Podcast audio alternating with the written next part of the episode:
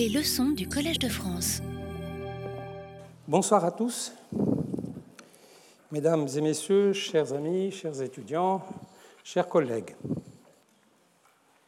Une question fondamentale taraude les historiens, les sociologues et tous les analystes du phénomène révolutionnaire. Elle est importante. Quel principe anime le déroulement des faits historiques? Comment les faits historiques s'agencent-ils? Est-ce que leur agencement est dû au hasard? Est-ce qu'il est dû à la nécessité? Est-ce qu'il est dû à la volonté, au, au libre arbitre des hommes? Est-ce qu'il serait dû à la volonté de Dieu? Tout ce que nous savons, c'est que les faits sont l'effet d'une cause. Les faits historiques, je veux dire procèdent toujours ou constituent l'effet d'une certaine cause. Autrement dit, en histoire, le cas fortuit, absolument fortuit, n'existe pas. L'absolu hasard n'existe pas. Mais s'il existe des causes, ces causes obéissent-elles au déterminisme ou à l'indétermination de l'histoire?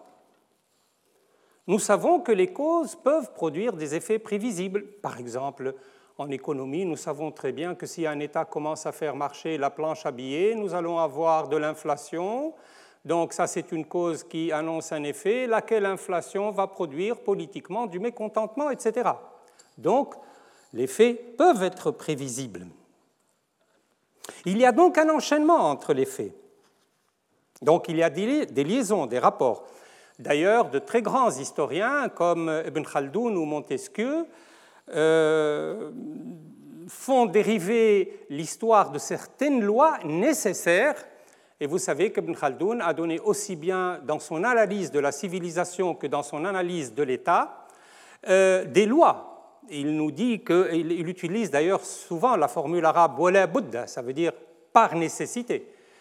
Euh, que l'évolution de l'État a un stade d'émergence, un stade de développement, un stade d'apogée, puis ensuite un déclin et une chute quasiment, quasiment fatale.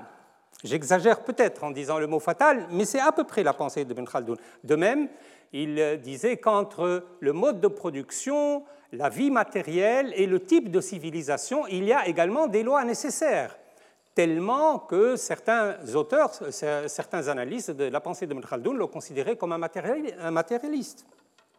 Montesquieu, quant à lui, euh, écrivait par exemple Je n'ai pas tiré mes principes de mes préjugés, mais de la nature des choses. Donc, la nature des choses, qu'il y a des lois. Quand on dit nature des choses, c'est qu'il y a des lois. Et il euh, ajoutait, dans l'esprit des lois, les lois sont les rapports nécessaires, les rapports nécessaires, vous voyez bien, qui dérivent de la nature des choses. Cependant, ces rapports ne peuvent pas être absolument nécessaires. Nous savons qu'il existe des contingences, des accidents, de l'inattendu. Il existe donc un enchaînement d'effets, mais sans déterminisme. Louis XVI à Varennes a été reconnu. Il aurait pu ne pas être reconnu. C'est un, accident de l'histoire. Il se fait qu'il se trouvait quelqu'un à Varennes qui l'a reconnu alors, qu'il était tout près d'atteindre sa cible, qu'il était tout près d'atteindre les armées qu'il attendait pour euh, euh, le défendre, pour défendre la monarchie. Ce fait, aurait, euh, ce fait a été, mais on peut supposer qu'il aurait pu ne pas être. Donc, cela m'amène à dire que l'enchaînement des faits historiques est un enchaînement relativement aléatoire. C'est un enchaînement dans lequel il y a des causes, c'est un enchaînement dans lequel les causes produisent des effets, mais c'est un enchaînement quand même aléatoire. À telle enseigne que l'analyse des révolutions a fait l'objet de plusieurs controverses et de plusieurs points de vue, plusieurs angles d'attaque et de compréhension. Et certains auteurs distinguent différentes générations d'analystes, de théoriciens des révolutions, une première, une deuxième, une troisième, une quatrième génération, et moi j'ajouterai à la lumière de, certaines découvertes que j'ai faites il y a à peine quelques jours, il y a même une cinquième génération. Nous n'allons pas entrer dans le détail de ces générations, mais entre l'analyse comparative de l'histoire naturelle des révolutions telle qu'elle est pratiquée par Cran Brinton dans The Anatomy of Revolutions, et puis la deuxième génération de euh, Samuel Huntington, par exemple, qui accentue sur la modernisation et la théorie fonctionnaliste. La troisième génération, la plus importante, me semble-t-il, qui a émergé vers les années 70 avec des théoriciens comme euh, Teda Scotchpole, qu'on a déjà euh, cité, ou comme Charles Tilly. Euh, et puis, quatrième génération avec euh, Goldstone, euh, et puis une cinquième génération avec des auteurs comme Lindholm, nous voyons que le concept de révolution va en s'élargissant. Pourquoi? Parce que les, auteurs découvrent des expériences nouvelles, donc des causes nouvelles et des effets nouveaux. Et par conséquent, ils sont en train d'élargir. Et ça, ça veut dire quoi? Les générations d'analystes des révolutions ne m'intéressent pas en tant que telles. Ils m'intéressent simplement pour dire que le phénomène révolutionnaire fait l'objet de divergences entre les différents auteurs, et notamment au niveau de ses causalités. Et donc, je vais passer précisément à l'analyse de ces causalités qui vont nous donner une certaine typologie euh, des révolutions. Les faits, d'abord au niveau des faits, il y a des causalités au niveau des faits, c'est évident, des faits descriptibles, une armée étrangère a envahi le, territoire d'un État tel jour. Bon, c'est un fait. On le décrit dès lors que les témoignages sont concordants et que nous avons une vérité quasiment universelle qui se dégage de ces témoignages, le fait est établi. Un roi a été décapité tel jour à telle heure. Là aussi, il n'y a pas à discuter, c'est le témoignage concordant et qui finit par devenir universel qui nous donne la vérité du fait. Mais si les faits existent, vous allez voir que leur compréhension pose un certain nombre de problèmes. Et je vais vous prendre trois exemples pris à l'histoire de France, un exemple pris à l'histoire de la Russie par rapport à la révolution de 1917 et quelques exemples tunisiens. Pour l'exemple français, nous allons travailler sur trois faits incontestables qui ont existé la révolte du papier timbré ou des bonnets rouges, on l'appelle également la révolte des bonnets rouges, qui a eu lieu, retenons ensemble la date, en 1675, donc en plein siècle de Louis XIV. Nous sommes sous Louis XIV. Ensuite, le deuxième fait, c'est la guerre des farines en avril mai 1775, donc quasiment un siècle après. Et le troisième événement est un événement qui se situe euh, euh, quasiment à la veille de la Révolution française, c'est la journée des Tuiles du 7 juin 1788. Nous sommes, nous sommes déjà dans la Révolution. Le premier, la révolte du papier timbré ou des bonnets rouges, c'est une révolte fiscale le problème fiscal dans l'histoire des révolutions est considérable. C'est une révolte fiscale qui a eu lieu en Bretagne et dans le Finistère, comme je vous le disais sous Louis XIV. En fait, cette révolte n'est pas limitée uniquement au problème du timbre, au papier timbré, mais à d'autres impôts. C'est une révolte fiscale au vrai sens du terme, d'autres impôts comme le champard, la dîme, la corvée, etc. Et et également pour la représentation des paysans au pays, euh, dans les états généraux des différentes provinces. Et ici, il s'agit de la représentation des paysans dans les états généraux de Bretagne. Les revendications de ces paysans ont été consignées dans des euh, documents que les historiens euh, connaissent très bien, on les appelle les codes paysans, qui sont un petit peu le prélude des fameuses euh, doléances qu'on observera sur la Révolution française. Ce qui nous intéresse ici, c'est que déjà il y a une contestation de l'autorité royale, puisqu'on conteste l'impôt, et je vous répète, nous sommes au siècle de Louis XIV. Nous ne sommes pas sous Louis XVI, mais nous sommes sous Louis XIV et nous savons quelle est la nature du régime politique sous Louis XIV. Mais déjà, malgré ce régime politique, il y a donc une contestation de l'autorité royale. La guerre des farines, un siècle après, elle fait partie de ce qu'on appelle les révoltes frumentaires provoquées par la hausse des prix céréaliers, la libération des échanges qui a été pratiquée par Turgot euh, et alors on voit euh, ces révoltés qui s'attaquent aux fermiers, qui pillent les boulangeries. Les boulangeries dans les révolutions sont toujours euh, des cibles premières, n'est-ce pas, avec les, commissariats, etc. Donc également des attaques contre les bars câblés. Et certains historiens ont considéré cette guerre des farines appelé ainsi, euh, comme un prélude de la Révolution française. Et enfin, le dernier élément, c'est la journée des Tuiles, le 7 juin 1788. Vraiment, euh, nous sommes presque euh, en pleine Révolution.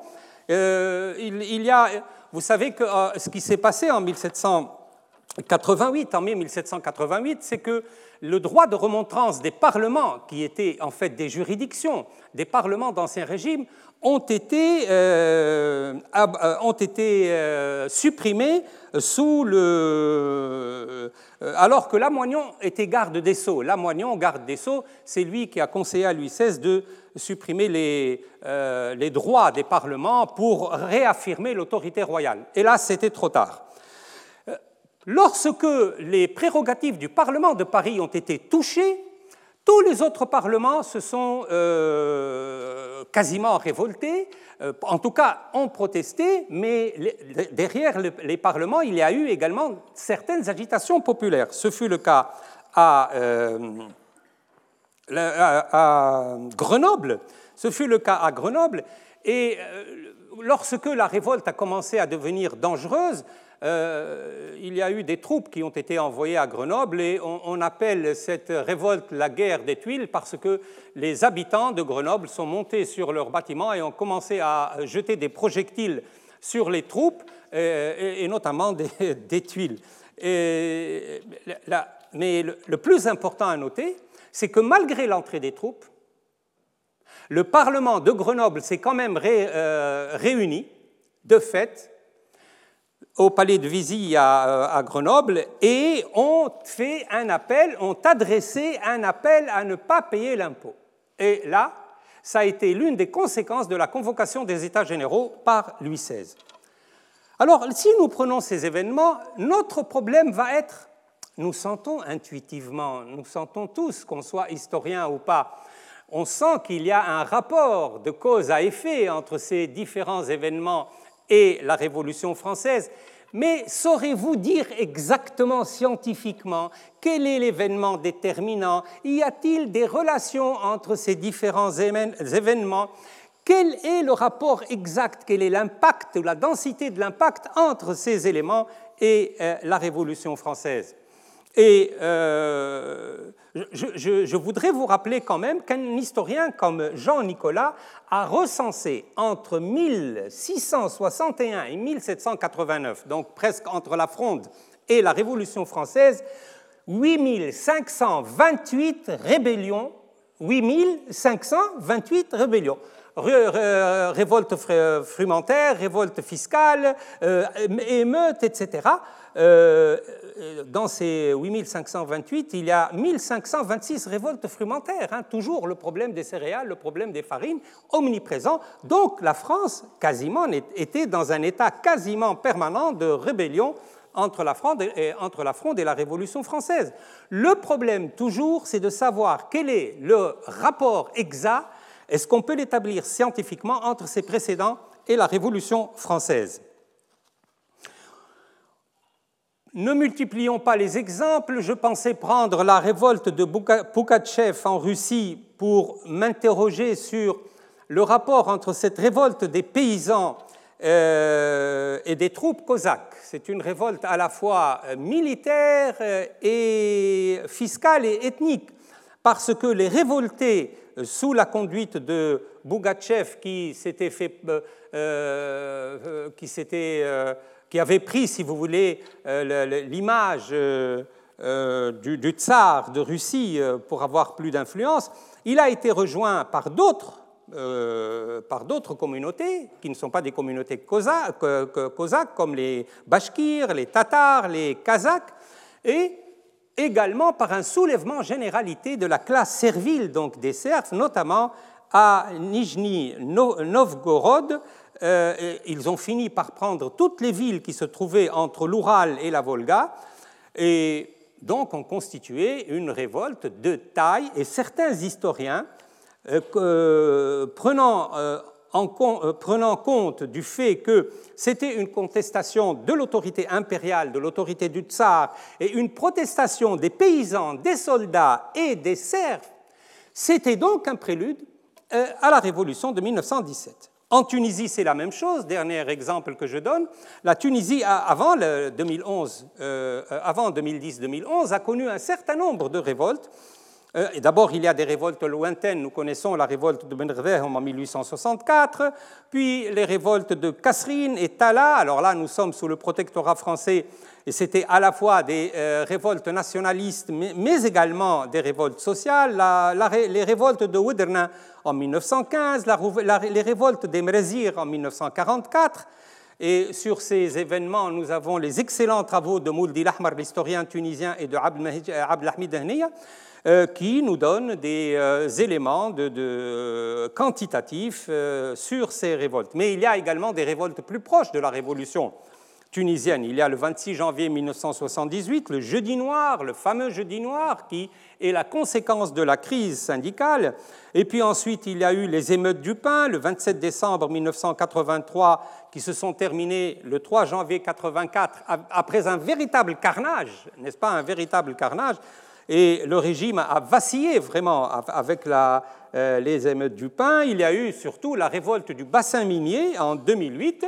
Et tout le monde est d'accord pour dire ce sont tous les signes annonciateurs de la révolution de 2010-2011.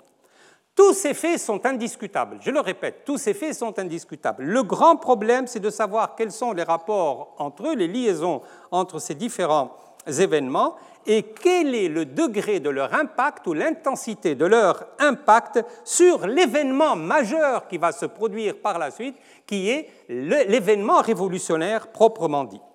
Et c'est à ce moment-là, précisément, c'est au moment où nous posons cette question, que nous allons passer de, euh, niveau des faits au niveau de la pensée. Et nous allons maintenant entrer dans ce que François Furet appelle penser la révolution, François Furet, alors lui qui a pensé la Révolution d'une manière toute personnelle, n'est-ce pas, un grand historien de, français, mais, et un grand historien de la Révolution également, mais qui avait des points de vue extrêmement personnels sur la euh, Révolution.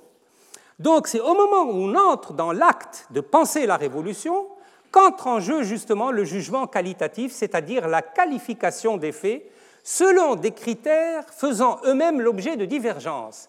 C'est-à-dire quelle est la part de l'État dans le déroulement des événements, quelle est la part des, euh, mouvements populaires, quelle est la part de l'armée, quelle est la part de l'administration, euh, quels sont les conflits qui ont été les conflits générateurs, etc. C'est à ce moment-là justement que rien ne va plus. Et ces jugements qualitatifs, ces jugements d'appréciation vont s'imposer à deux niveaux. D'abord, au niveau de ce que j'appelle ici les théories générales, les théories des causes générales, les théories des causes générales, ensuite l'interprétation de l'événement révolutionnaire lui-même. En effet, nous allons d'abord diverger, et les auteurs divergent énormément, sur la théorie des causes générales d'une révolution. Comme je vous l'ai dit tout à l'heure, s'il existe, comme on l'a vu précédemment, des générations de théories des révolutions, c'est parce que les causes ne sont pas justement gouvernées par des lois nécessaires, qu'elles demeurent voilées de mystères, qu'on peut diverger sur leur interprétation. Par conséquent, il faut choisir. Les causes des révolutions sont, en quelque sorte, le résultat de décisions. Il faut donc choisir tout en sachant que ce choix laisse la porte ouverte à d'autres théories des causes possibles. Personnellement, personnellement j'opte pour... Donc voilà, je choisis, il faut choisir. J'opte pour la euh, théorie des causes générales qui a été euh, présentée par James de Fronzo dans Revolutionary Movements in the World History euh, de 1750 jusqu'au temps présent. En faisant la synthèse des travaux qui l'ont précédé, James de Fronzo euh, euh, affirme que les révolutions, leur cause principale, c'est la frustration de la masse, la frustration de la masse atteignant le degré de la révolte urbaine ou de la révolte dans le monde rural. Ensuite, la dissension, la dissidence d'une partie de l'élite par rapport au régime politique. Troisièmement, la montée de l'unification des ambitions de changement révolutionnaire. Quatrièmement, euh, la crise du régime en place qui inhibe ou qui affaiblit sa capacité coercitive. Il y a révolution dès lors que l'État n'arrive plus à réprimer ou que sa répression devient inutile. Et enfin, un contexte international favorable. Donc, il y a une décision à prendre sur les causes générales d'une révolution. Et s'il y a décision à prendre, c'est parce que le problème, justement, est un problème de décision intellectuelle, étant donné les variations des causes ou la divergence sur les causes. Mais surtout, il faut également donner l'interprétation de, l'événement révolutionnaire lui-même.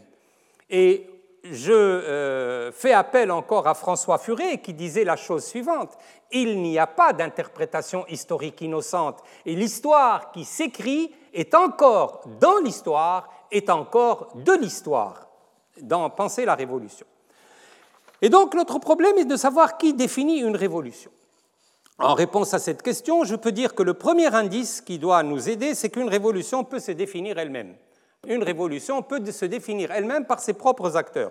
Ce fut le cas de la Révolution française de, 90, de 1789, ce fut le cas de la Révolution russe de 1917, des révolutions de Catalogne, de Valence, d'Aragon en 1936 en Espagne, de la Tunisie en 2010-2011, du Soudan en 2018-2019. Cependant, dans de nombreux cas, et là est notre problème, ce ne sont pas les acteurs qui définissent une révolution. Une révolution passe, je ne dirais pas inaperçue, mais elle, n'est pas qualifiée par son propre temps, et donc c'est les historiens qui interviennent par la suite pour décider que tel événement est une révolution. Ce fut le cas de la révolution anglaise, la première, n'est-ce pas, de 1640-1660, parce que la deuxième s'est euh, qualifiée elle-même, mais ce sont les historiens, et notamment Martin Malia, qui qualifie et qui dit d'ailleurs qui dit que le drame anglais est aussi le premier soulèvement européen auquel feront référence les participants de toutes les révolutions suivantes, cela devrait suffire à ce qu'on le qualifie de révolution. Donc la qualification n'était pas certaine, cela suffit à euh, ce qu'on le considère comme une révolution. Et encore une fois, nous parlons de la première révolution anglaise ici, celle de 1640. Donc notre problème, c'est comment interpréter. L'interprétation de la Révolution française, c'est quelque chose de quasiment hallucinant.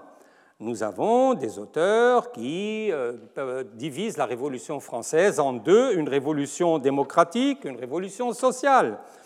Et il y a d'autres auteurs qui divisent la Révolution française, et c'est le cas de Malia d'ailleurs, c'est le cas de Charles Malia, euh, qui Charles pardon, Charles qui divise la Révolution française en quatre en quatre révolutions, entre 1789 et 1799.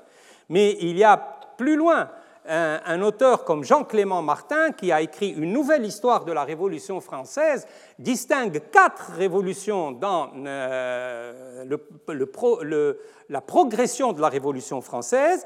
Une première période, 1770, vous avez vu 1770, vous voyez jusqu'où vont les extensions de nos interprétations.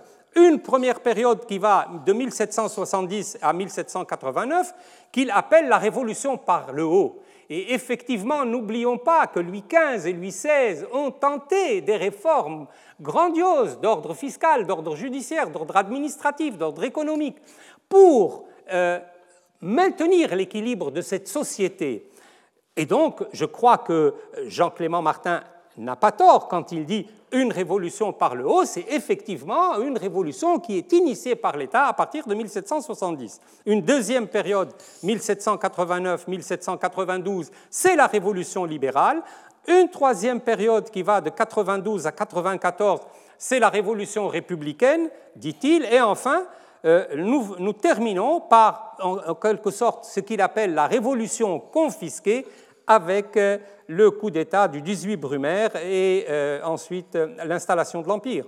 Par conséquent, tous ces auteurs, Tocqueville, Mathiez, Soboul, François Furet, Vincent Pénon, etc., divergent et donnent des interprétations de chacun de la Révolution française. Que penser de la Révolution russe de 1905 Est-elle une révolution ou est-elle un événement qui n'est pas révolutionnaire. Plusieurs auteurs le disent, et notamment Lénine, c'est incroyable, notamment Lénine qui dit que euh, la, phase de 1905, là où euh, il y a eu le Dimanche Rouge, il y a eu un massacre incroyable le 22 janvier 1905, il y a eu le manifeste d'octobre, ça s'est terminé par une charte libérale. Le tsar de Russie a été obligé de concéder au peuple russe une charte libérale. Donc il y a tous les éléments d'une révolution. Il y a changement de régime, il y a changement de mentalité, etc., de telle sorte que c'est un événement qui a une portée émancipatrice, de telle sorte que certains auteurs, et, pas seulement auteurs, mais euh, euh, révolutionnaires, qui ont participé à la révolution de 1917, ont considéré la phase de 1905 comme l'annonce de la révolution russe de octobre 1917. Mais posons-nous la question sur une autre révolution qui a été éclipsée par la révolution d'octobre 1917, c'est celle de février, la révolution russe de février 1917.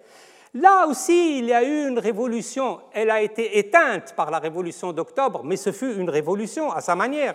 C'est une révolution avec son hymne particulier, qui est, qui est d'ailleurs la Marseillaise ouvrière. La Marseillaise ouvrière, inspiré du chant patriotique français. C'est une révolution qui a son avènement entre le 23 et le 27 février 1917 et qui est le résultat final d'une série de révoltes et de crises sociales qui se sont développées quasiment sans arrêt depuis le Dimanche rouge de 1905 jusqu'à euh, la chute du régime tsariste l'installation d'un gouvernement provisoire, des soviets populaires, notamment celui de Petrograd, une assemblée constituante, etc. Tous les éléments d'une révolution sont là, en 1917. Et cette révolution a été éteinte, comme vous le savez, euh, ou euh, effacée par la révolution d'octobre, euh, parce qu'elle est morte de ses contradictions, tout simplement. Mais euh, ce que je peux vous dire, c'est que, encore une fois, Lénine, dans ses thèses d'avril, fort connues, écrit, je le cite, ce qu'il y a d'original dans la situation actuelle en Russie, c'est la transition de la première étape de la révolution. Donc vous voyez que Lénine a considéré la révolution de février 1917 euh, comme euh, une, euh, une, étape, une première étape de la révolution qui a donné le pouvoir à la bourgeoisie, donc la première révolution de février, a donné le pouvoir à la bourgeoisie par suite du degré insuffisant de conscience et d'organisation du prolétariat. Et nous passons à sa deuxième étape qui doit donner le pouvoir au prolétariat et aux couches pauvres de la paysannerie, et ce fut la révolution d'octobre de 1917. Et donc vous voyez que tout est question d'interprétation et que très imprudent serait celui qui ne serait pas conscient de cet état de la science historique, que c'est une science elle-même, si j'ose m'exprimer ainsi, aléatoire dans ses interprétations. Ceci étant, il faut insister sur le fait que s'il y a divergence, cela est aggravé par l'enchevêtrement des causes des révolutions. Dans l'écheveau des causes qui provoquent une révolution, il est très très difficile de euh, juger ce qui est déterminant, de ce qui est moins déterminant, de ce qui n'est pas du tout déterminant. Il est difficile de démêler, euh, par exemple, je prends l'exemple des États-Unis, il est euh, indiscutable que le motif fiscal aux États-Unis a été déterminant. Il y a eu un certain nombre de lois qui ont été prises par le gouvernement anglais, le Sugar Act de 1764, le Stamp Act de 1765, le, le Act de 1767 et surtout le Tea Act, qui, euh, une taxe sur le thé qui était destinée à favoriser la Compagnie des Indes orientales, la Compagnie anglaise des Indes orientales, et qui a défavorisé, bien entendu, les planteurs américains. C'est ce qui a provoqué les révoltes de Boston et la, grande colère à Boston qui s'est tout de suite propagée. Euh, mais ce motif fiscal est-il vraiment le motif déterminant? Il est là, nous le savons, il a été l'une des causes, l'étincelle qui a, euh, euh, allumé le feu de la révolution. Mais était-il le seul? Est-ce qu'il n'y a pas derrière cela d'autres causes qui entrent en jeu? Et donc, une révolution peut avoir plusieurs causes ou plusieurs aspects. Et pour vous le montrer, je vais euh, faire un peu euh, un examen des révolutions sociales dans le monde musulman. Je commencerai par l'une des plus importantes, la révolte des Khuramiya contre le gouvernement abbasside, qui a eu lieu de, 876, de 816 à 837. Vous voyez que sur un temps très long, on a eu euh, un, refus de l'autorité impériale quasiment permanent qui a duré, enfin compté entre 816 et 837, ça fait quand même quelques dizaines d'années. Cette révolte va adopter euh, une théologie inspirée du mazdékisme, va remettre en cause les euh, fondamentaux de l'islam, notamment les interdits, le licite et le licite. Elle va euh, autoriser la consommation de vin, elle va autoriser les, elle va considérer comme licites des nourritures qui sont considérées comme illicites par l'orthodoxie euh, islamique, de telle sorte qu'un historien comme Tabari dit c'est une secte licencieuse. c'est une lecture avec le mépris, n'est-ce pas, qu'un homme de l'establishment peut, euh, peut, peut, adresser à un, événement de, de cette sorte-là. Quoi qu'il en soit, son chef, Babak Khorramdin, qui a été d'ailleurs aidé par les Byzantins, entre parenthèses, euh, ce, ce, chef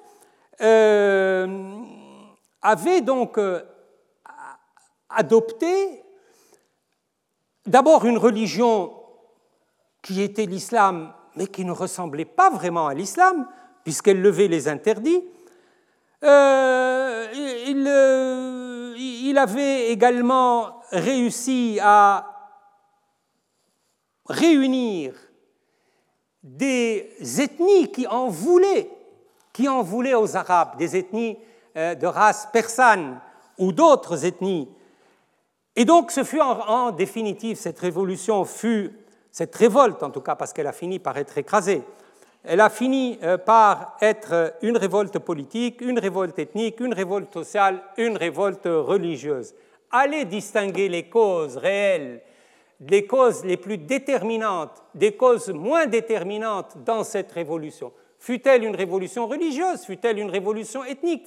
Fut-elle une révolution sociale? Parce que euh, euh, les, les euh, étaient partisans de l'égalité économique, n'est-ce pas? De l'égalité économique. Et de la distribution égale des richesses et de la propriété.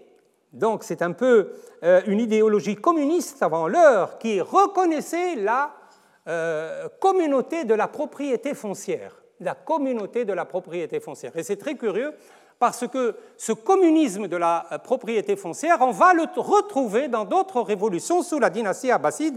C'est quelque chose quand même qui est assez étonnant et qui va de pair avec de très grandes idées, des cassures au niveau de la religion elle-même.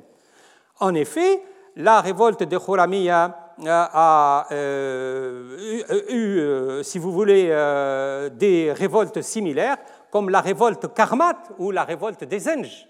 La révolte Karmat ou la révolte des Enges, toujours, alors la révolte des Karmat, c'est une révolte contre les Fatimides, contre l'empire fatimide, contre la dynastie fatimide de Ubaydullah al-Mahdi, en Irak, en Syrie, en Palestine, à Bahreïn, alors ça, c'est une véritable révolution parce qu'ils réussirent à fonder un État à Bahreïn, un État euh, qui a duré de 903 à 1077, c'est quand même euh, assez important. Ce sont eux les responsables du fameux sac de la Mecque et du vol de la pierre noire qu'on a retrouvé miraculeusement par la suite. Mais moi, je, suis persuadé qu'il y a eu substitution.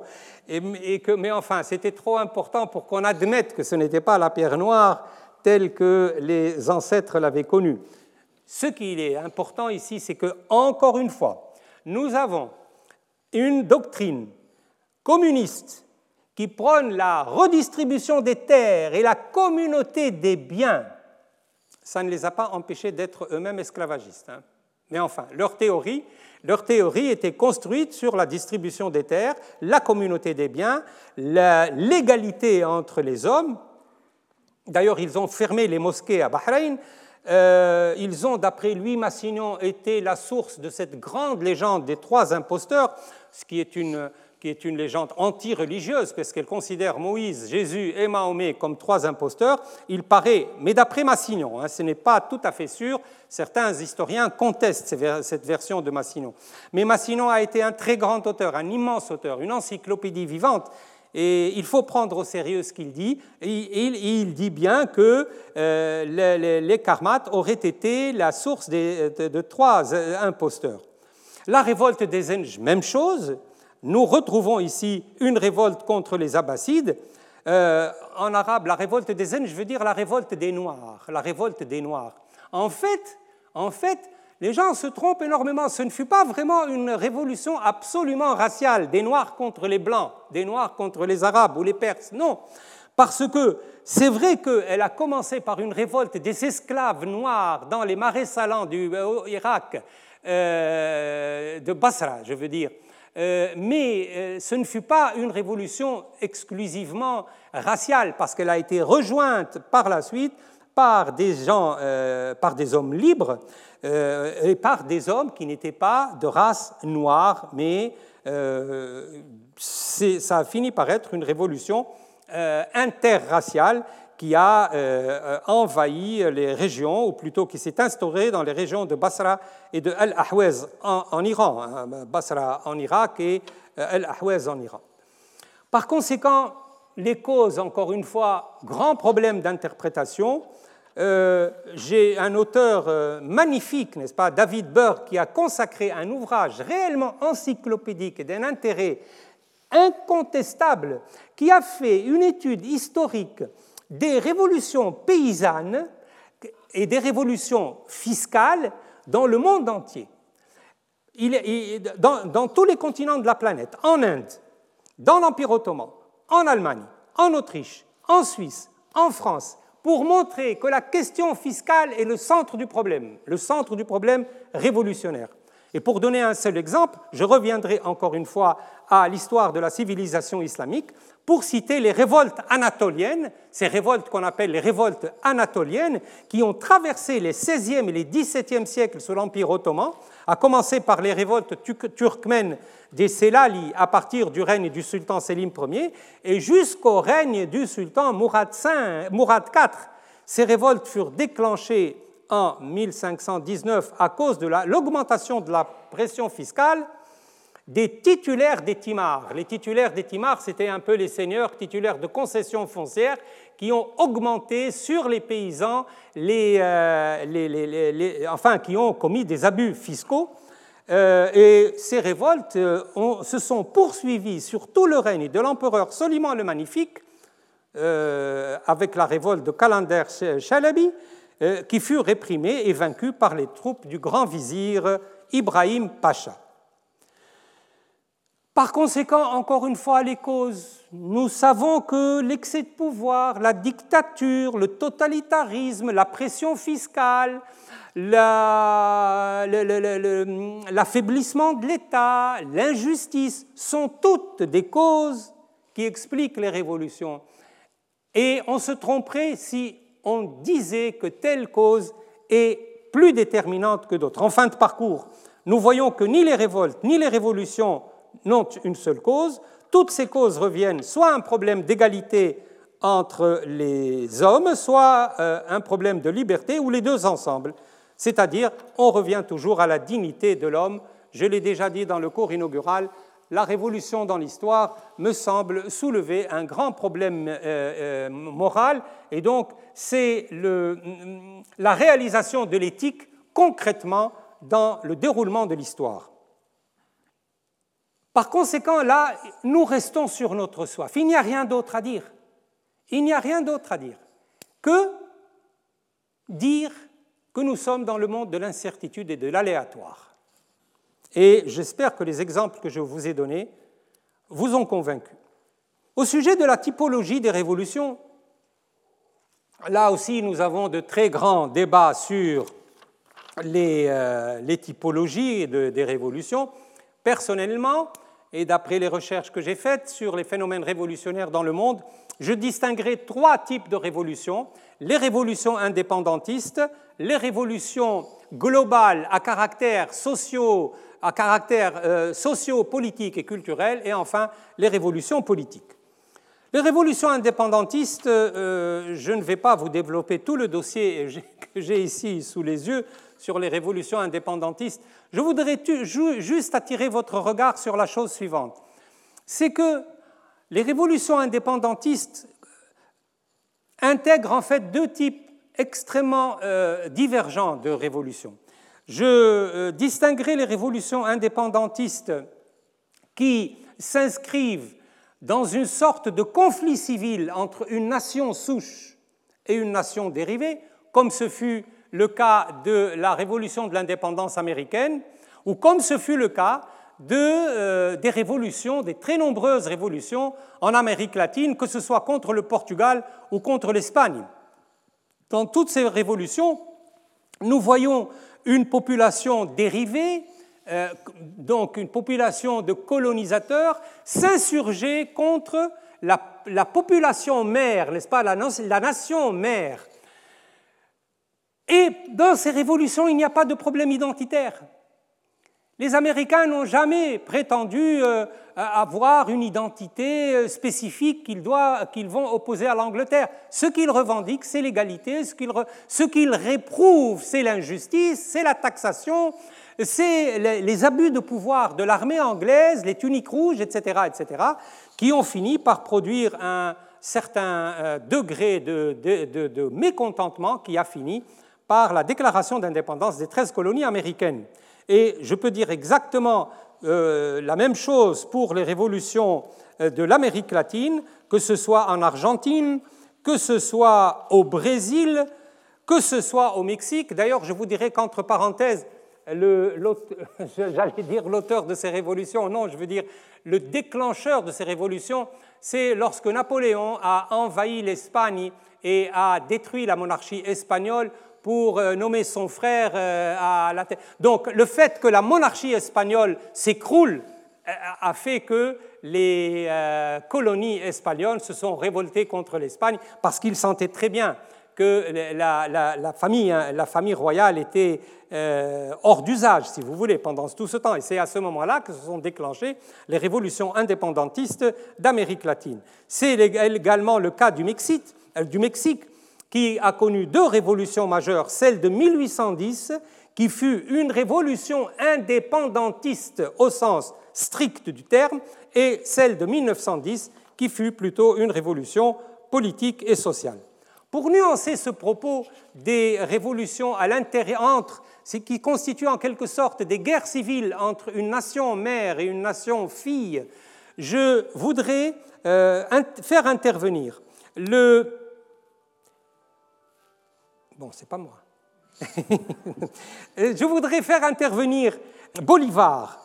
Bolivar, justement, qui va beaucoup relativiser ce que je viens de vous dire. Bolivar, en effet, euh, qui, euh, dont l'histoire, l'histoire révolutionnaire est fort connue, mais définissait euh, la, la, guerre entre le Venezuela et l'Espagne non pas comme une guerre civile d'une colonie par rapport à la couronne, mais comme une guerre euh, qui, euh, si vous voulez, euh, oppose une nation à une nation étrangère. Il disait ceci, nous ne sommes pas des Européens. Pourtant, il l'était bien. Mais il le disait, je le cite ici, c'est dans le, le manifeste de Carthagène du 15 décembre 1812. Bolivar a dit ceci, nous ne sommes pas des Européens, nous ne sommes pas des Indiens, mais une espèce moyenne parmi les, euh, parmi les aborigènes et les Espagnols.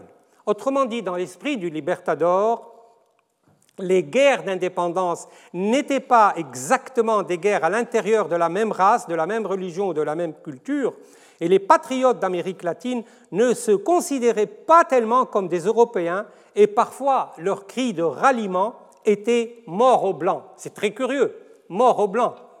C'est très paradoxal parce qu'ils étaient eux-mêmes blancs et descendaient de la souche de leurs producteurs qui étaient soit des Espagnols, soit des Portugais. Mais cette guerre fut sanglante, n'est-ce pas? Quand ils disent mort aux blancs, là, ce n'est pas, ce n'est pas des, paroles en l'air. Bolivar, qui a mené cette campagne qu'on appelle la campagne admirable, qui sur le plan militaire est réellement un miracle, il va faire adopter un décret qu'il appelle le décret de la guerre à mort contre les Espagnols. Et le décret de la guerre à mort contre les Espagnols, vous savez ce que ça veut dire? Ça veut dire que cette guerre n'obéit pas aux lois conventionnelles de la guerre parce que Bolivar était un soldat, c'était un officier supérieur. D'ailleurs, presque tous les révolutionnaires sud-américains étaient des soldats. Mais ce qu'il veut dire par là, dans ce décret, c'est qu'il n'y a pas de quartier. Nous ne respectons pas les lois de la guerre. Nous attaquons les civils, nous, bombardons les villes. C'est ce que ça veut dire. Et vous savez où euh, Simon Bolivar a appris cela? Il l'a appris en Haïti, auprès du président Alexandre Pétion euh, qu'il a connu. Et lorsqu'il est revenu au Venezuela, au Venezuela il a euh, d'abord euh, proclamé l'affranchissement des esclaves en 1816 pour les intégrer dans son armée, ce qui, donna à la guerre d'indépendance une marque nationaliste et ethniciste plus accentuée contre les Espagnols. Je vous rappelle que le général haïtien de Saline, qui avait exposé les principes de la guerre à mort, les avait exposés à Francisco de Miranda, le héros de l'indépendance du Venezuela, le 5 juillet 1811. Voilà euh, pour les euh, révolutions, disons, à l'intérieur d'une même nation, euh, mais avec cette relativisation de l'idée grâce à ce que dit Bolivar et grâce à ce que fut exactement les guerres de libération contre les Espagnols et les Portugais.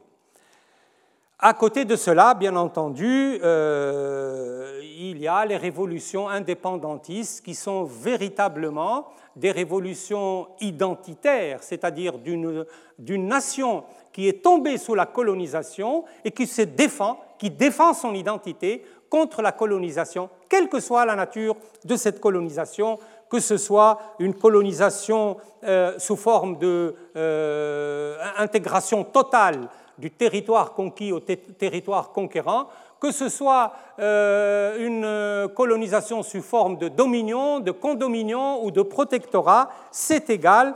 Des, des États comme la Grèce, comme l'Irlande, c'est très très important l'Irlande. Malheureusement, je n'aurai pas le temps de détailler la révolution irlandaise, euh, parce qu'elle est, trop, complexe et elle, a trop duré sur le temps, ce que je veux dire, c'est que cette révolution irlandaise a énormément influencé d'autres révolutions et l'une des plus grandes d'entre elles qui est la révolution indépendantiste indienne.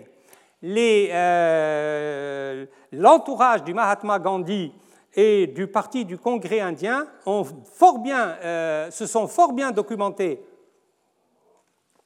sur la révolution irlandaise. Ils ont été en contact avec les révolutionnaires irlandais et nous savons que la révolution indienne a été euh, une révolution, disons, un point de départ fondamental, n'est-ce pas, une rampe de lancement pour toutes les révolutions indépendantistes euh, dans le monde entier, c'est-à-dire la révolution indépendantiste vietnamienne, la révolution indépendantiste algérienne et les révolutions indépendantistes africaines. il y a eu non pas vraiment un effet de contagion, mais avec l'accélération de l'histoire et la mondialisation des moyens de communication, cette idée de la révolution indépendantiste, en fait, elle est passée de l'Irlande à l'Inde, de l'Inde euh, à l'Asie du Sud-Est et notamment au Vietnam. Et je me, souviens, quand j'étais tout jeune, le mot que j'entendais alors que je ne comprenais pas de quoi on parlait, c'est le mot Dien bien fou qui revenait tout le temps, tout le temps à la radio. Ce fut là la, date, si vous voulez, fatidique, euh, qui sera suivie par euh, la révolution algérienne et par, euh, par la suite les révolutions africaines.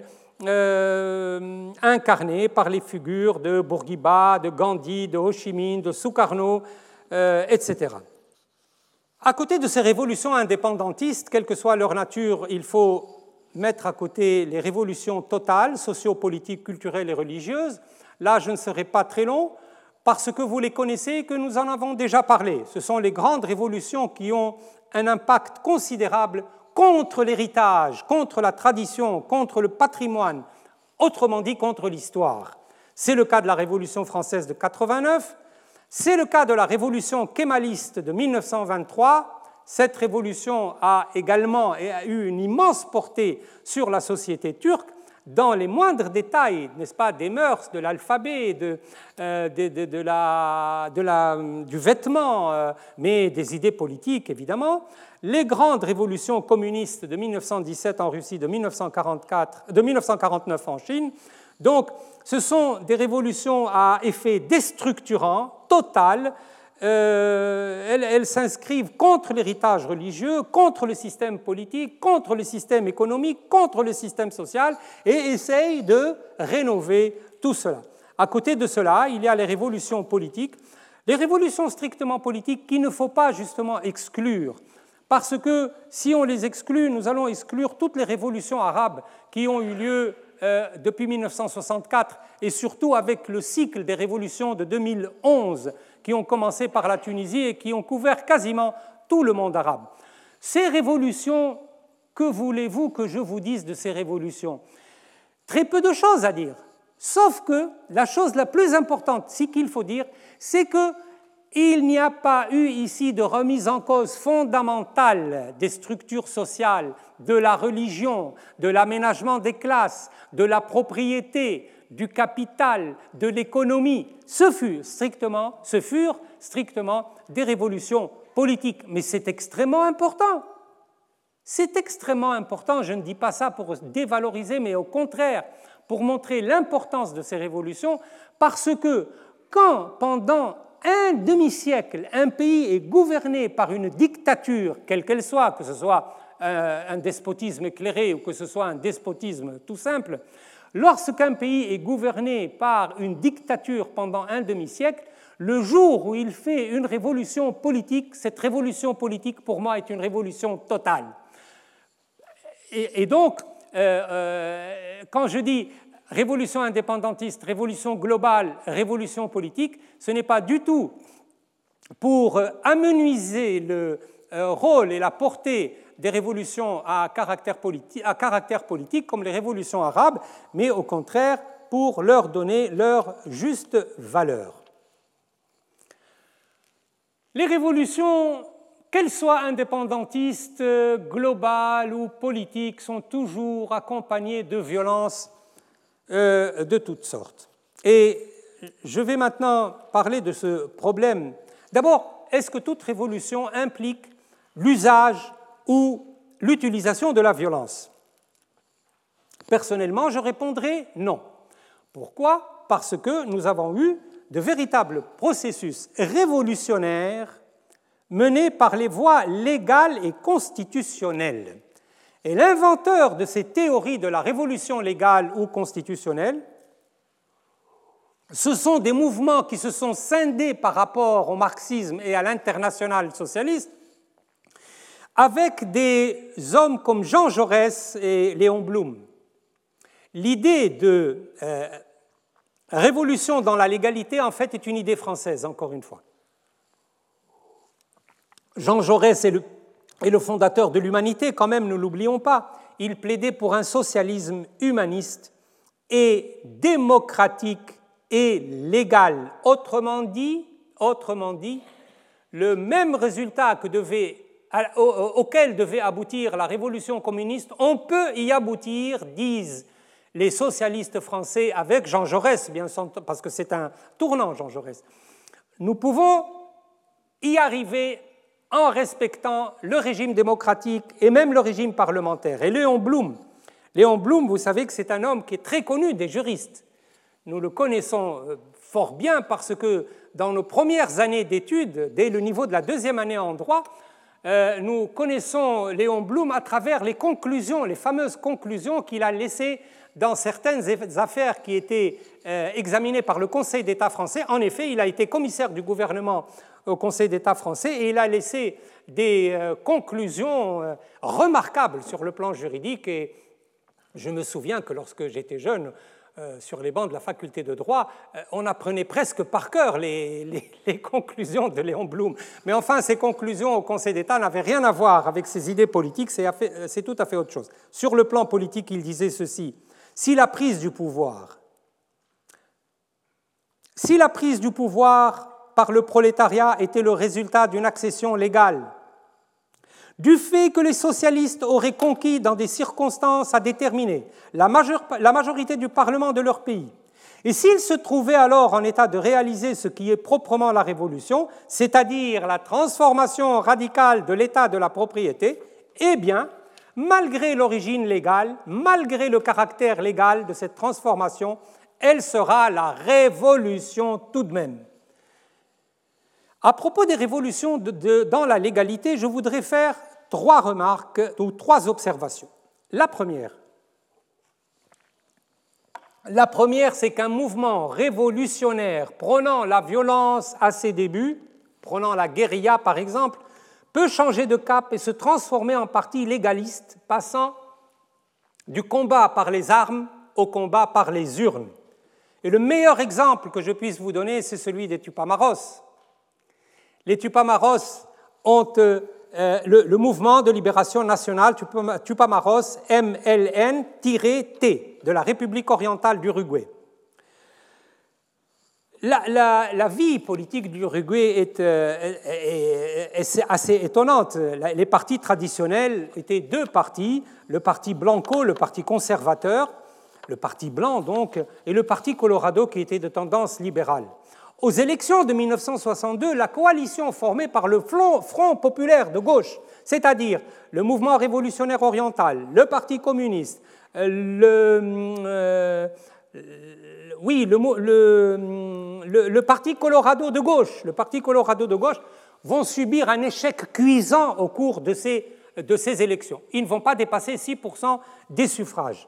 Et donc, dans dans ce contexte, nombreux euh, militants communistes, maoïstes, anarchistes, donc, qui étaient pour la violence révolutionnaire, vont commencer à réfléchir autrement et euh, euh, vont renoncer à leur, à leur stratégie de violence. Vous savez qu'en 1965, le premier acte des Tupamaros a été une attaque à main armée contre une usine qui produisait du napalm qui était destiné par les Américains au Vietnam au Vietnam. Donc c'était voulu, n'est-ce pas? Ils ont ciblé l'usine parce qu'elle produisait du napalm, une manière de dire la lutte contre l'impérialisme n'a pas de frontières, c'est une lutte euh, du monde entier. Et cette action violente a été terriblement réprimée par le gouvernement Juan Bordaberry, qui est soutenu par l'armée entre 1973 et 1985. Et vous connaissez le sort effroyable, absolument effroyable, de ces trois euh, militants Tupamaros extrêmement connus qui ont été jetés dans un puits pendant une très très longue période. Il s'agit de José Mujica, qui deviendra président de la République par la suite, je reparlerai. Le, euh, deuxième est Mauricio Rosenkopf et le troisième c'est Eleuterio Fernandez Huidobro. D'ailleurs, leur, euh, leur euh, Odyssée a été portée à l'écran. Je ne sais pas si vous avez vu ce film euh, qui s'appelle Compañeros, le film d'Alvaro Brechner, qui décrit la vie de ces gens qui vivaient avec les rats pendant dix ans au fond d'un puits, au fond d'un puits, sans se laver, sans, presque sans manger. On leur jetait quasiment des ordures au fond du puits. Donc il y a eu des assassinats, il y a eu ce sort affreux, et notamment de José Mujica. Euh, il y a eu l'opération Condor, qui a été une opération, une opération euh, internationale menée par plusieurs États de l'Amérique latine, c'est-à-dire euh, Pinochet, Videla, c'est-à-dire l'Argentine, la Bolivie, le Brésil, le Paraguay, l'Uruguay, aidés par les Américains, évidemment aidés par les Américains. Ce fut atroce. Il y a eu également les escadrons de la mort. C'est également, vous savez, ces escadrons de la mort qui étaient des milices destinées à donner la mort, aidées par la police sans être la police. C'était euh, terriblement... Euh, bref, toute cette répression a fini par provoquer des luttes internes au sein même de l'armée. Ils avaient tellement dépassé les limites de la violence et des crimes contre l'humanité que, que ça a fini par provoquer des scissions au sein même de l'armée et il y a eu un projet de révision constitutionnelle qui a été rejeté, initié par l'armée, qui a été rejeté par le référendum euh, par 57,2% des voix. Bref, passons les détails. Nous arrivons à un moment où des manifestations s'organisent en 1983, une grève générale, euh, et puis euh, on ouvre la voie des élections, il y a une loi d'amnistie, les Tupamaros participent aux élections contre toute attente, puisque leur idéologie, c'est l'idéologie de la violence à l'origine, ils participent aux élections et ils, euh, aux élections de 1994, ils finissent par emporter les élections et en 2009, le candidat euh, José Mujico dont j'ai parlé euh, qui était candidat du Front large, le Frente, Amplio, euh, se présente aux élections et devient président de la République le 29 novembre 2009. C'est fabuleux, n'est-ce pas, quand on voit cet homme. Alors aujourd'hui, il est dans son pays, mais il mène une vie d'homme austère, n'est-ce pas? C'est un homme qui est d'une simplicité extraordinaire. Moi, je le considère, je vous le dis, euh, je le considère réellement comme le Nelson Mandela de l'Amérique latine. C'est un homme absolument remarquable qui, dépasse par sa stature, son combat, et puis après son retrait surtout euh, remarquable qui, dépasse, n'est-ce pas, l'économie euh, commune euh, de l'humanité. La deuxième observation que je voudrais faire, donc ça c'est la première observation, c'est qu'un mouvement révolutionnaire qui est bâti sur la violence, et notamment la guérilla pour les Tupamaros, peut très bien renoncer et passer du combat par les armes au combat par les urnes. La deuxième observation, c'est qu'une idéologie révolutionnaire se démarquant clairement du système économique ou politique environnant peut accéder au pouvoir par les voies légales, c'est-à-dire conformément à la constitution du pays. Et ce fut le cas du Chili de Salvador Allende, qui, représente qui représentait la, coalition de l'unité populaire, c'était une coalition des euh, partis de gauche, euh, qui s'est présentée aux élections démocratiques du 4 septembre 1970, dont la candidature a été ratifiée par le Congrès et Évidemment, vous allez me dire, mais là, vous allez avoir une contradiction avec vous-même. Euh, puisque les deux éléments que vous nous avez euh, donnés dans la définition de la révolution, c'est-à-dire la protestation généralisée contre un régime et la chute du régime, n'existent pas. Eh bien, je réponds de la manière suivante. ici, dans le cas d'accession d'un mouvement révolutionnaire au pouvoir par la voie des élections, je dis que la protestation a été remplacée par les élections parce que les élections c'est une manière de protester, c'est une manière de s'affirmer, mais c'est également une manière de refuser. Donc, la protestation a été remplacée par les élections et la chute du régime a été remplacée dans le cas du Chili par la prise du pouvoir par les voies constitutionnelles et électorales. Nous connaissons la suite. Elle fut malheureuse, nous connaissons la suite, euh, mais en tout cas, dans le cas du Chili, nous avons vu un gouvernement, plutôt un parti, euh, réunissant une coalition euh, révolutionnaire, prendre le pouvoir par les voies constitutionnelles. Et puis ensuite, cette expérience s'est étendue plus tard à euh, d'autres cas en Amérique latine, notamment avec la révolution bolivarienne au Venezuela sous la conduite de Hugo Chavez, euh, qui est également un militaire de carrière, mais, qui, qui, euh, qui accéda au, au, pouvoir par les élections du 6 décembre 1998 et qui fut euh, par la suite vainqueur du référendum révocatoire de 2004 et qui remporta par la suite les élections de 2006 et de 2012.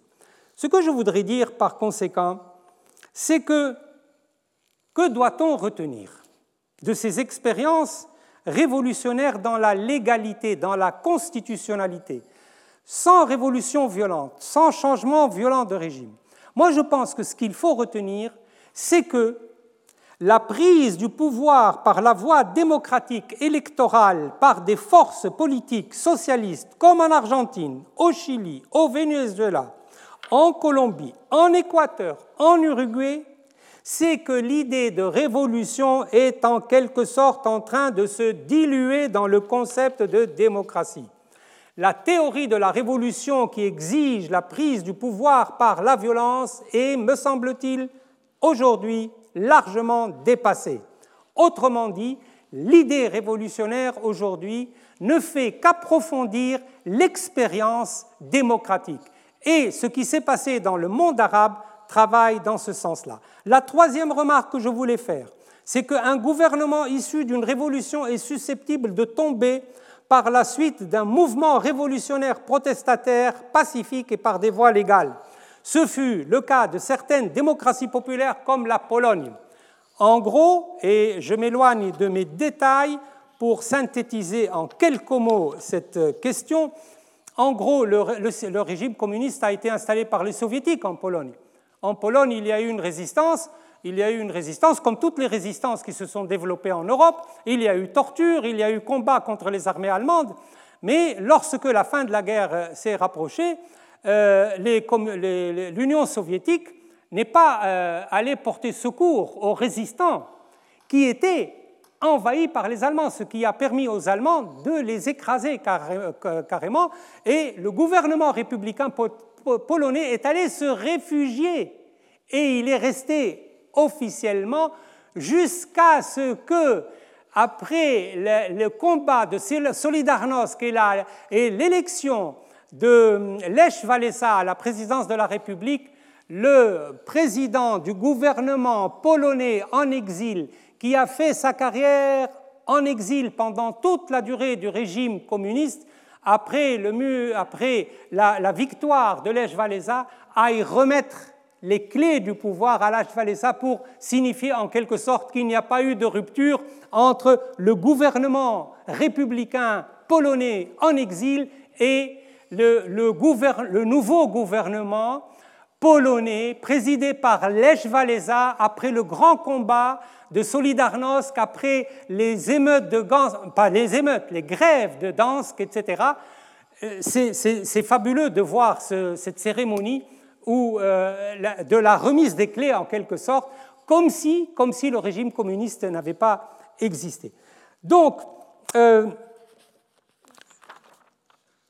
il existe des révolutions pacifiques, il existe des révolutions euh, légales, euh, mais euh, je crois qu'il reste encore à dire un mot sur la théorie des violences révolutionnaires. Ces violences révolutionnaires, nous les connaissons, elles existent encore, nous les voyons se développer aujourd'hui sous nos yeux, en particulier dans le monde arabe, en particulier au Soudan, où un coup, d'État militaire vient d'avoir lieu il y a euh, quelques semaines auparavant, mais où la classe, ou plutôt la, oui, les citoyens continuent de lutter pour réclamer ce qu'ils appellent un État civil.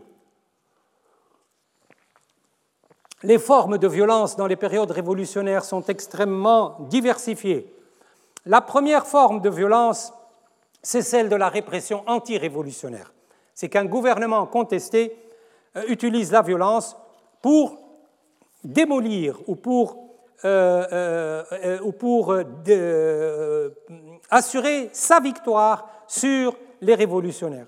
Ce fut le cas en Égypte de Moubarak, ce fut le cas de Ben Ali au cours des 29 jours de la révolution tunisienne, ce fut le cas de Ali Abdallah Salah au Yémen, ce fut le cas de euh, Bachar el-Assad, évidemment, en Syrie, mais les violences anti-révolutionnaires, tous les pays les connaissent. La répression euh, euh, anti-révolutionnaire, en effet, peut être payante. Il en est ainsi de la répression par le général Cavaignac des révoltes ouvrières de juin 1848, ou encore lors de la reprise de Paris par les Versaillais, de cette horrible semaine sanglante du 21 au 28 mai 1871 qui mit fin à la Commune de Paris. La Commune de Paris, si on y réfléchit bien, fut une véritable révolution puisqu'on installa un gouvernement, un gouvernement parisien contre un gouvernement versaillais. mais le gouvernement versaillais avait la France de son côté, et la France surtout voulait retrouver ses forces tranquilles, voulait retrouver sa tranquillité. La euh, commune de Paris était euh, trop en avance sur son temps, si vous voulez, pour qu'elle réussisse, ce qui a permis cette semaine sanglante qui mit fin à la commune de Paris avec des milliers de morts qui furent... Euh, il y a eu des morts de l'autre côté également. ce que je voulais dire de la commune de Paris pour l'inscrire dans l'histoire des révolutions, c'est qu'elle a repris tous les grands thèmes de la Révolution française, y compris le calendrier.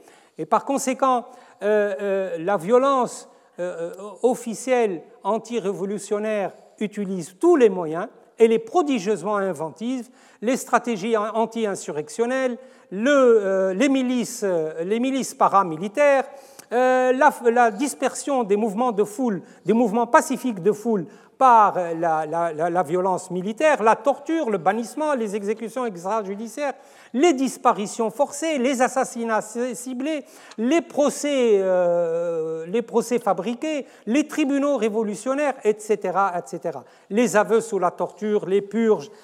Bon, il nous faudrait beaucoup de temps pour faire le catalogue de la répression, euh, de la répression anti-révolutionnaire nous n'avons qu'à tourner l'œil un petit peu du côté euh, du général Pinochet pour qu'on comprenne un peu ce qu'est la violence anti-révolutionnaire. La deuxième forme de violence est ce que j'appelle la militance révolutionnaire. Car si les révolutionnaires sont attachés au principe de l'utilisation de la violence à des fins révolutionnaires, euh, euh, il est évident que euh, ça va être également très sanglant de leur côté. Et parmi les, grands symboles de la violence révolutionnaire, il faut citer ici les journées historiques de déclenchement de la révolution algérienne du 1er novembre 1954 qu'on appelle la Toussaint rouge. Il faut évoquer les grandes figures révolutionnaires des luttes paysannes en Amérique latine, notamment au Mexique, celui d'Emiliano Zapata qui défendit, qui défendit les paysans villageois du Morelos contre les spoliations des grands propriétaires terriens possesseurs d'hacienda, l'histoire de, euh, l'histoire de Zapata est très longue et c'est une, c'est une aventure, n'est-ce pas? Les gens comme ça ont des aventures. Quand je prends par exemple la vie de Garibaldi, n'est-ce pas? La vie de Garibaldi, c'est, c'est exactement, c'est un roman, n'est-ce pas? C'est un roman de tous les jours. ce personnage est une figure euh, absolument, euh, absolument fascinante sur le plan esthétique, n'est-ce pas? C'était à la fois un professeur de mathématiques, un corsaire, un soldat, un révolutionnaire. il, est allé combattre en Amérique latine, en Uruguay, en Italie. Il a, été attrapé euh, en Italie, il a fui vers la, frontière française. Il est allé jusqu'à Nice en traversant la montagne à pied, etc. Bon, alors des personnages comme ça, nous en trouvons, et euh, il n'y a pas que que Zapata, n'est-ce pas, au Mexique. Il y a également la figure de Pancho Villa, qui a été assassiné en 1923. C'est le chef de l'armée du Nord, alors que, euh, alors que Zapata était le chef de l'armée du Sud. En tout cas, leur action, elle a été, elle a été défaite, c'est vrai, mais elle a abouti quand même, en fin de compte, en fin de compte, elle a abouti à la euh, constitution, cette constitution euh, avant-gardiste, réellement avant-gardiste du Mexique, constitution du 5 février 1917. C'est grâce à leur combat, c'est peut-être grâce à leur défaite également, qu'on finit par faire adopter au Mexique cette constitution qui reste jusqu'aujourd'hui une constitution très très en avance sur son temps. La troisième forme de violence révolutionnaire, et celle des gouvernements révolutionnaires eux-mêmes ou des forces issues d'une révolution. L'exemple type est l'exemple de Cromwell. Cromwell, déjà le lord protecteur de la nouvelle République du Commonwealth britannique jusqu'à l'année 1660, et la constitution du New Model Army créée en 1645, qui servira à triompher, ou plutôt à faire triompher l'armée parlementaire sur les forces royalistes de Charles Ier qui sera exécuté en 1649.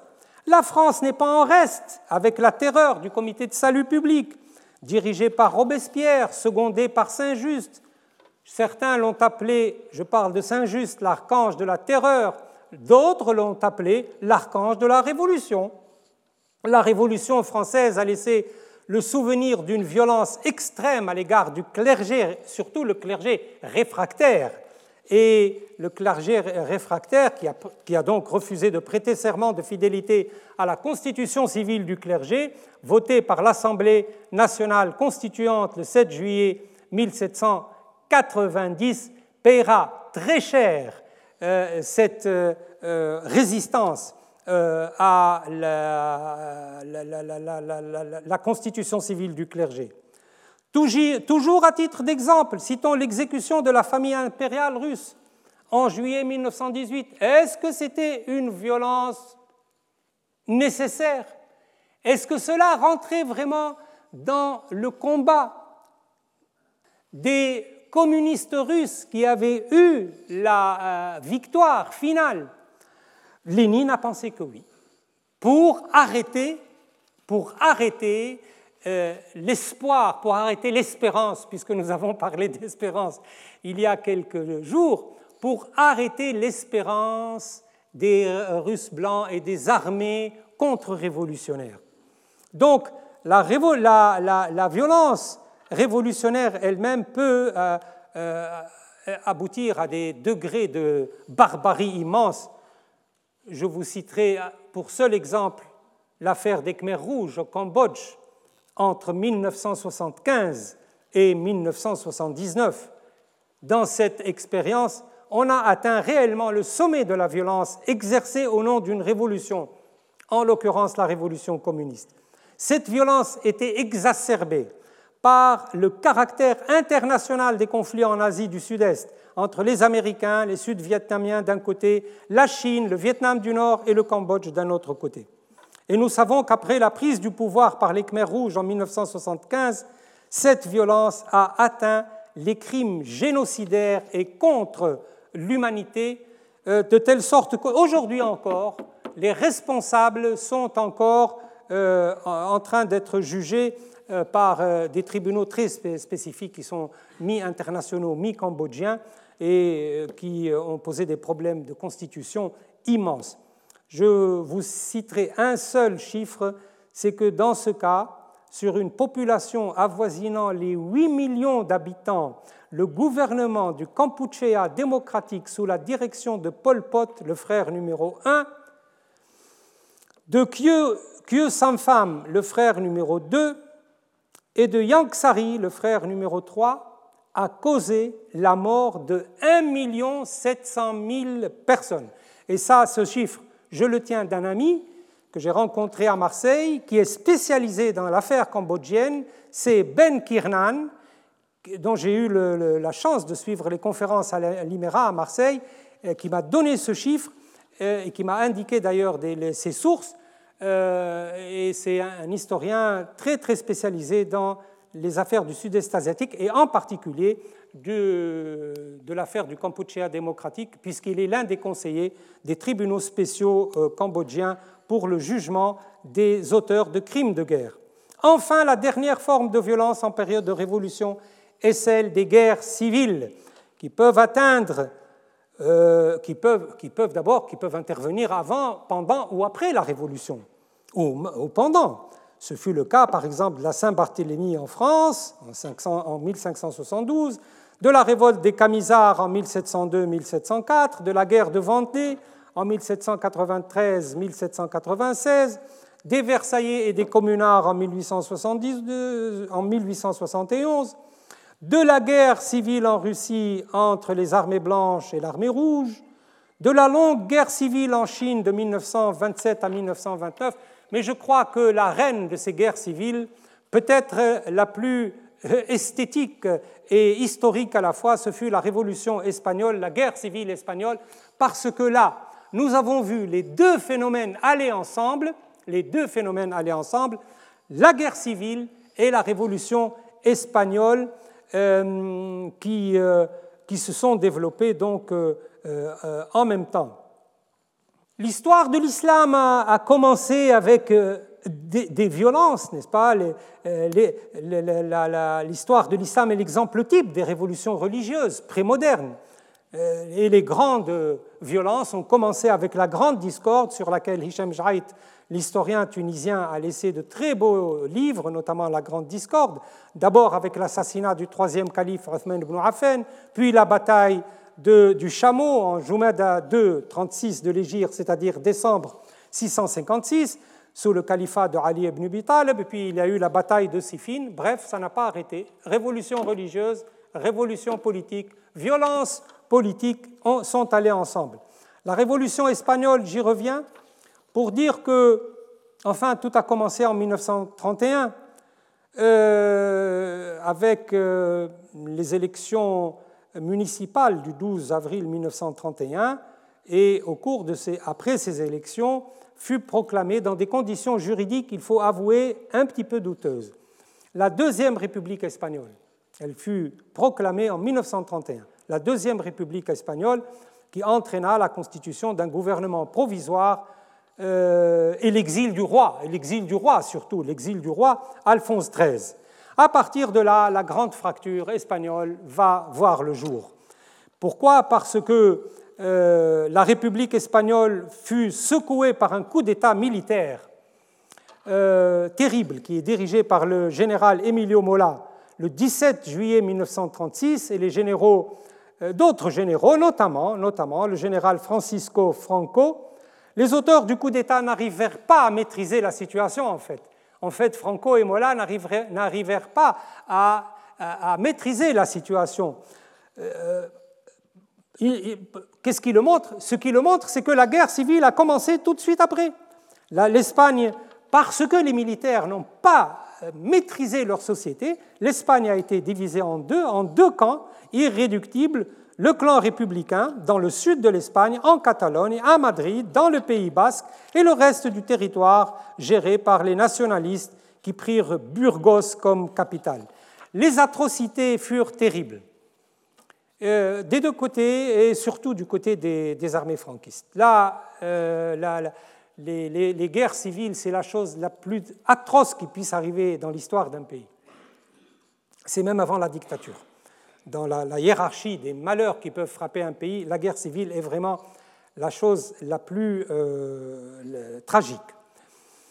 Et, donc, euh, ce gouvernement, euh, après les élections de 1936, déjà a commencé à avoir des, des, grands problèmes, puisque les élections de 1936, de février 1936, ont, ont été certes emportées par le Front populaire, soutenu par la Confédération générale du travail, n'est-ce pas, le grand syndicat de tendance euh, anarchiste.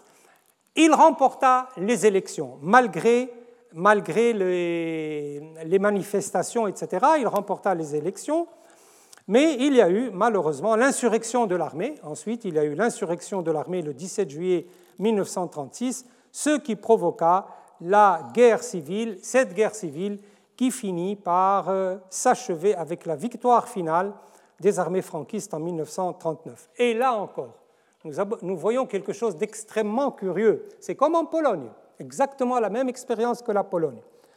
Devant la défaite des armées républicaines et la chute de la Catalogne, le président de la République, Manuel Azania, le constructeur de la coalition électorale qui amena le Front populaire au pouvoir, partit en exil le 5 février 1939. Donc les armées franquistes ont pris le pouvoir. Le président, euh, euh, le, président de la République est parti en exil. Mais le gouvernement républicain en exil, comme le gouvernement républicain de la Pologne, fut reconnu comme le représentant légitime de l'Espagne par, un certain nombre d'États, par plusieurs États, d'abord presque tous les États communistes, il ne fut dissous, ce gouvernement provisoire en exil, que en 1977, après le retour de la démocratie en Espagne et la mort de Franco. C'est fabuleux, n'est-ce pas L'histoire a des.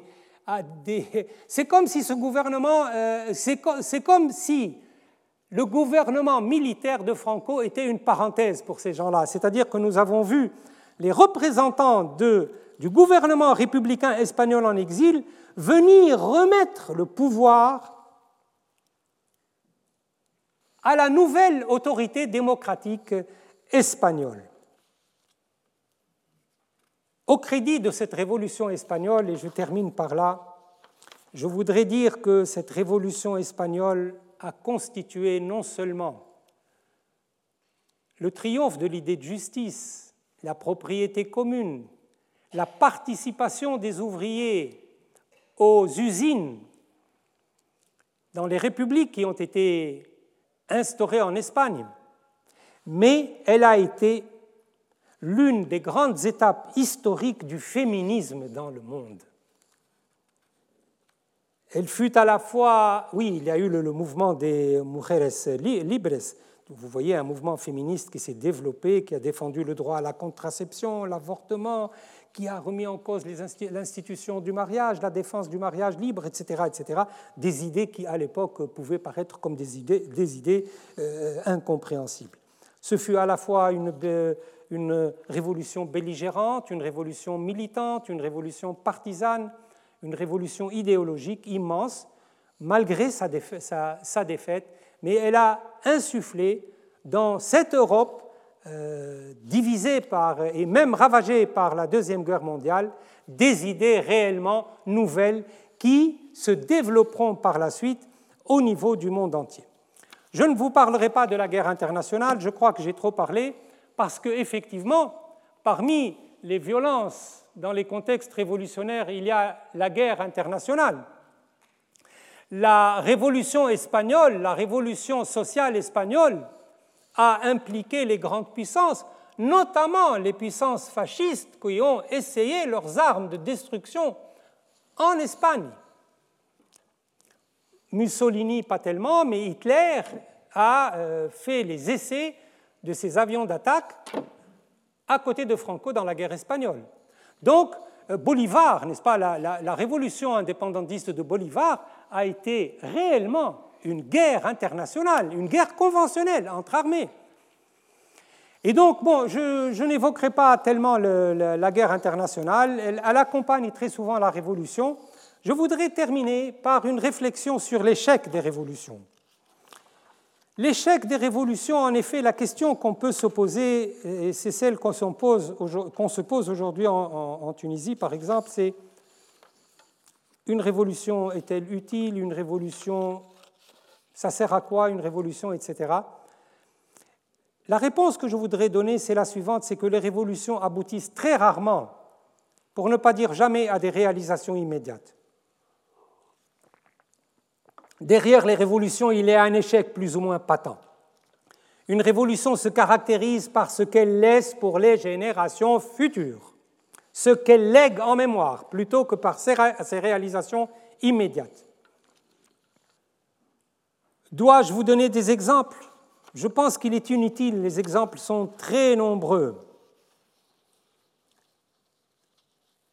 La plupart des révolutions finissent par le déchirement social, par la défaite, par la guerre civile ou par la contre-révolution, tout simplement. Et nous pouvons être frappés par le fait que les révolutions communistes, si grandioses au moment de leur émergence, aient été totalement et si vite, si vite éliminées de la scène internationale. Les révolutions arabes de l'année 2011 débouchèrent sur des guerres civiles, sur la déliquescence de l'État en Syrie, en Libye, au Yémen. La révolution tunisienne est en train de, sous nos yeux, de s'engloutir dans le blocage des institutions, l'éclatement de l'État, le désespoir d'une majorité de la population, jusqu'à ce que nous eûmes droit à notre 18 brumaire le 25 juillet 2021, sans que, que derrière ce 18 brumaire, nous ayons notre Napoléon. Je vous remercie. Retrouvez tous les contenus du Collège de France sur www.colège-2-france.fr.